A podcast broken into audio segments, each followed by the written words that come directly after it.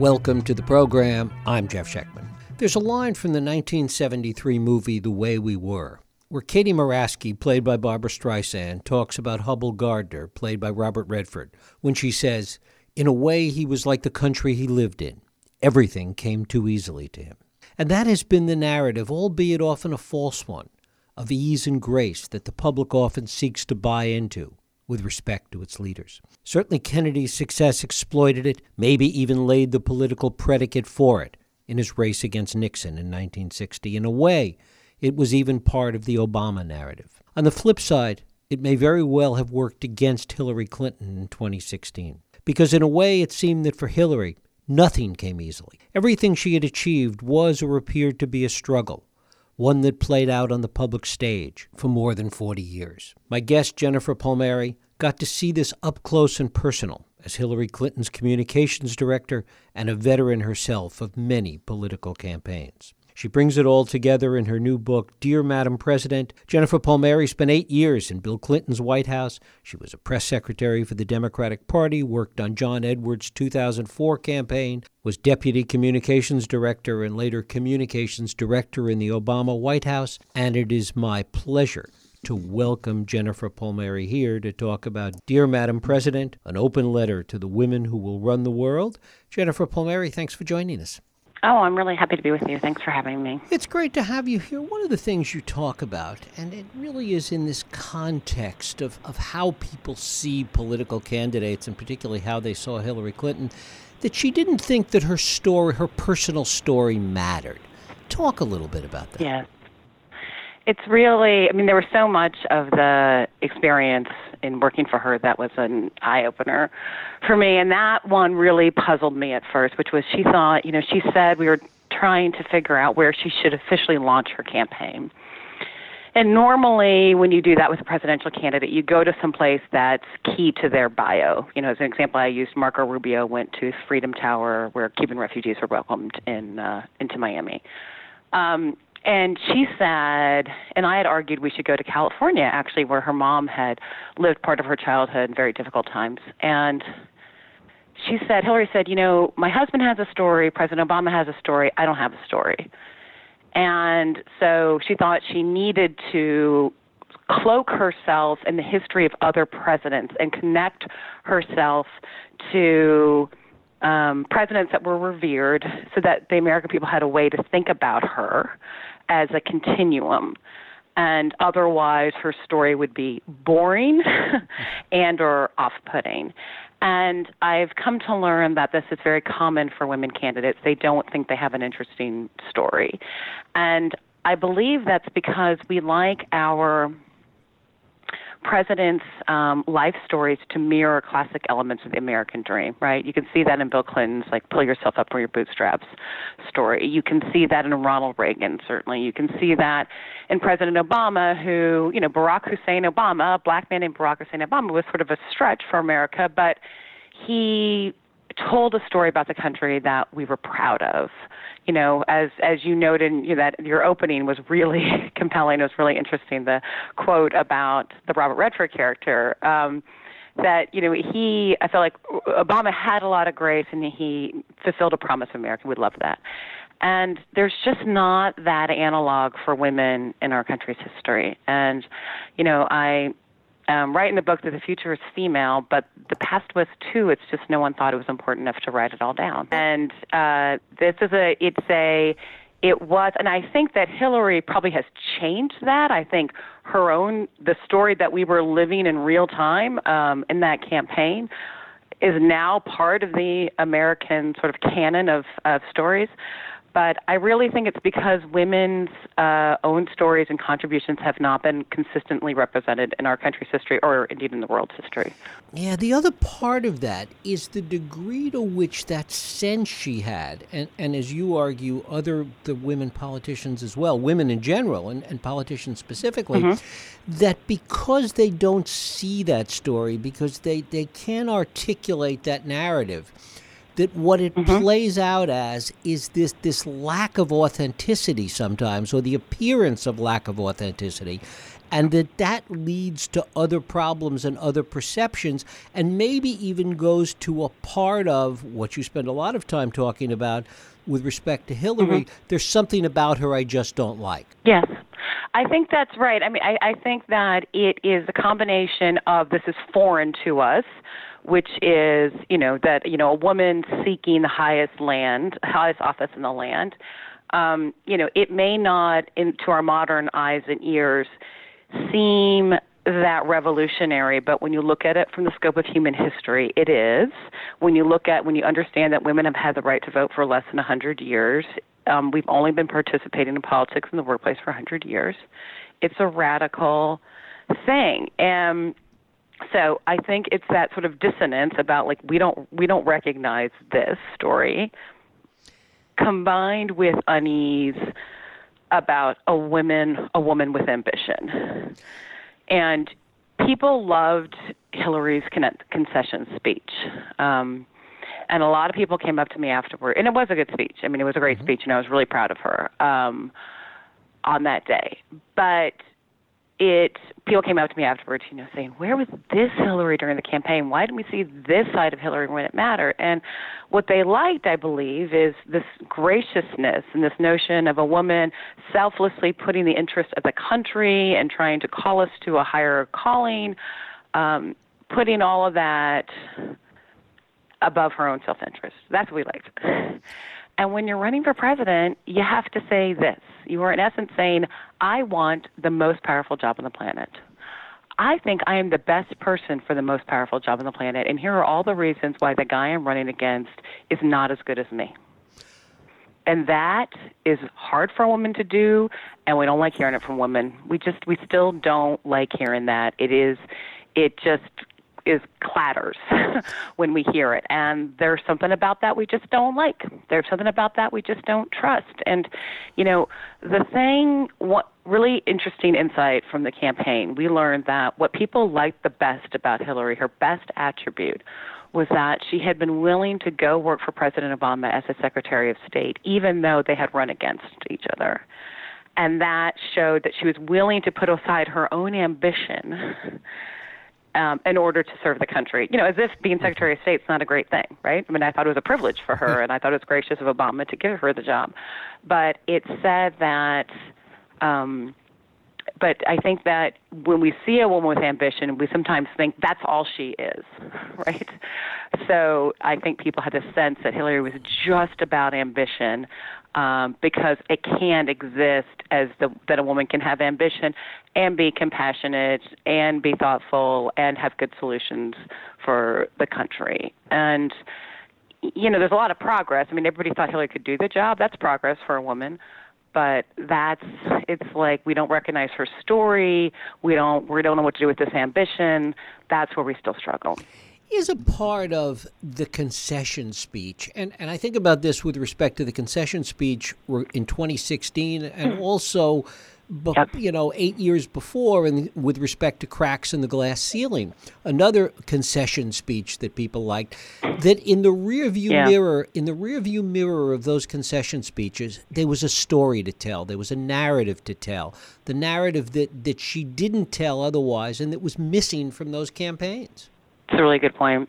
It's a really good point, right? Because the story had come to it was a it was the story had come to a conclusion, and there was something that we could look back on and appreciate. And I think when, but when you are, I mean, what I have come to believe is that the person who is making history, the person who's doing it the first time, um, we don't value their story in real time, and that's that kind of phenomenon. I think is repeated throughout mm-hmm. history, um, and it is. But it's a really compelling point that you make. That once it's once it's completed, we're able to look back on it and understand it. We get it. She tried. She failed she was the first woman. She had some hard times, but ultimately she rose to the occasion. We like that. We like her. Right. Um, and when she's struggling in real time to prove why she wants the biggest job in the on the planet and why she's the best for it, uh, you know, there's there's there's a lot of problems with that. The other thing that, that you talk about is this sense, and, and I think you, you talk about both Hillary and Bill Clinton had a sense early on that something was different, that there was something in the voters' consciousness that was different this time around. They did. They had, um, you know, I would say it was um, it was the fall of 2015, and we were doing debate prep for our debates in the primary with Senator Sanders and and others, um, and they were both very despondent because they said they had not seen they'd both been on the campaign trail for a few months at that point, and it just had this disaffection that had sort of set in with a lot of uh, America. And they were really troubled by it because they said they had never seen anything like it and they weren't certain what to do about it um, and didn't see how you could connect with people who hadn't just been through hard times but had given up any se- any hope that things could change or that government could respond to them and help them. And you know, when Bill and Hillary Clinton tell you we see something we've never seen before, mm-hmm. that's you know that's um, pretty sobering. And it, you know, every day on that campaign, I saw something remarkably different from other years that told you Donald Trump could be president. You know, it's not. Um, I think that it was a reckoning. I think that the um, one things the Clintons told us to do in another meeting in February after we lost the New Hampshire primary was they had reread a book called True Believer um, that was written by Eric Hoffer mm-hmm. in the 1950s, mm-hmm. a German immigrant who came to this country. And it's about the rise of mass movements and the circumstances and conditions in which that happens in a country. And the theory sort of is that if it's not during a time of crisis, either a war or you know or you know famine or uh, extreme days of extreme poverty. It's not during the crisis where the frustration in a populace comes roiling to the surface. It's years later. Um, when things are getting better, but not for everyone, or perhaps the war gave people a sense of purpose and that's gone now and they feel lost. And that's when the frustrations come out, and that's when leaders who, you know, like Trump, um, might tell a story about America or the country that makes sense to these people and they see themselves reflected in and feel like gives them value again, but may not be coherent, um, may not have a coherent ideology or a coherent agenda behind it. That's when those kinds of leaders rise. You know, I read the book and thought, and there were a lot of striking similarities to some of the frustrations you saw in America um, but still didn't think that it would happen here, that we would elect somebody like him, someone whose whose strategy in electing, being elected president was dependent upon pitting us against each other, dependent upon that. Not that he failed to bring us together, he sought to divide us. Um, but they saw it, and so still ultimately all of us, you know, Bill Clinton, Hillary Clinton, myself, we still at the end thought that we would win. Um, and you know mostly because I, I think it was like a karmic insurance. America's not going to do this, but we can't possibly be going through this harrowing experience only to be playing our part in making Donald Trump president of the United States. Yeah, in retrospect, mm-hmm. though, it seems that they were two tracks. I mean, you thought you were going to mm-hmm. win because, from a political perspective, mm-hmm. in terms of numbers and states and votes, there was yeah. every reason to believe you were going to win. No question about it. But did they mm, understand? Question, but yeah, right, right. But did they understand what was going on in the country? What was it that Donald Trump was a symptom of, not the cause of, but a symptom of what you were talking about in, in True Believer? Yeah. And and how or was she willing to channel any of that into her message and into the campaign? Yeah. So we did. Um, I think that we saw. You know, we had data that told us we were going to win. Um, but it also told us there's a possibility we could lose, one in four chance, um, one in three in some cases. But I thought, moreover, I myself just believed in the karmic insurance that America's not going to do this at the end. In September, I'll tell you, in September, I thought we were going to lose. I thought we are not the people who are going to stop this guy. He just blew by the Republican primary, just blew through 15 people like nothing uh, why are we going to be able to stop that? Um, and I'll tell you this though, we saw it, but felt that there was very little you could do to combat it in that moment. Because what was at the root, I think, of the frustration that people felt was nothing can work nothing's going to change no um you know nothing that about how congress can normally operate or Uh, you know or the administration or none of that can help. We just need to blow up the system and try something really really different. And we can't combat that. You know hillary clinton is a been in the public eye for 40 years. Her strength was, and why I believe she would have been a great president, is because she understands the game so well. She knows how to work with Congress. She knows how to dig in, even in the face of a lot of opposition, do the really hard work, and make progress. That is her deal. That is what she offers you. Um, so you couldn't run, an, you know, an insurgent kind of campaign where you say, "Yes, you were right."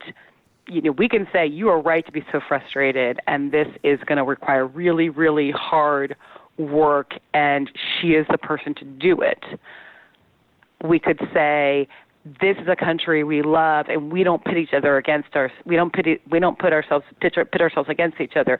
We bring people together. That's who we are, and that's the campaign we could run. But we couldn't run the campaign that he ran where he could feed into that and say, "Yeah, you're right. We're going to blow this thing up. The system is rigged." And you know, that's just it was there was not uh, you could see it, but there was not an effective way to combat it the way Trump did. And finally, as it relates to women that may run for president in the future, given all that we've been talking about, to what degree do you think that these issues were sui generis to this campaign, or are there really broader things that women running for president, for any office, but for president specifically, can learn from this in the future? I think the questions about ambition will remain. They will not be unique to this campaign, and um, you know, and sort of wrapped up in that the you know what your story is, um, your presentation. Um, wow, she seems really shrill. Oh, she's too timid. You know, there's all this. You get women candidates. Certainly, Hillary got a lot of conflicting advice contained within by the same person, not not that from different camps, but um, and uh, about presentation. I think it's because. you know, we got all this conflicting advice. She's got to be, you know, she's got to be strong, but she can't be shrill. She needs to be vulnerable, but she can't look weak. And um, you know, Hillary said, ask those people um, who is a woman on the world stage that does it just right. that would be really helpful because then she can model herself after that woman. And of course, no one had an answer. No one said Angela Merkel. No one said Theresa May. Um, and I think that's because these women are, you know, they're they're they're the pioneers. They're the ones that's showing us what it does look like, and each woman is going to do it a little differently. So, I think you know my advice to the women candidates I talked to about that is understand that these questions, the questions voters have for you, are different than the questions they have for men. Doesn't mean everybody's sexist. We just still are looking at this a little differently when it comes to women, and you got to meet voters where they are um, and you're going to get criticized or critiqued at least about your presentation and understand that you know that also comes from that's also part of the process of people adjusting to women in power and you just need to understand who you are at your core and be be brave and willing to reveal that. Um, you know, these cam- campaigns are going to test your very soul, and um, not expect to be able to please everyone. Just because you're not pleasing everyone doesn't mean you're not doing it right for you. Jennifer Palmieri, her book is Dear Madam President An Open Letter to the Women Who Will Run the World. Jennifer, I thank you so much for spending time with us. It was a real pleasure. Thank you so much for having me. Thank you.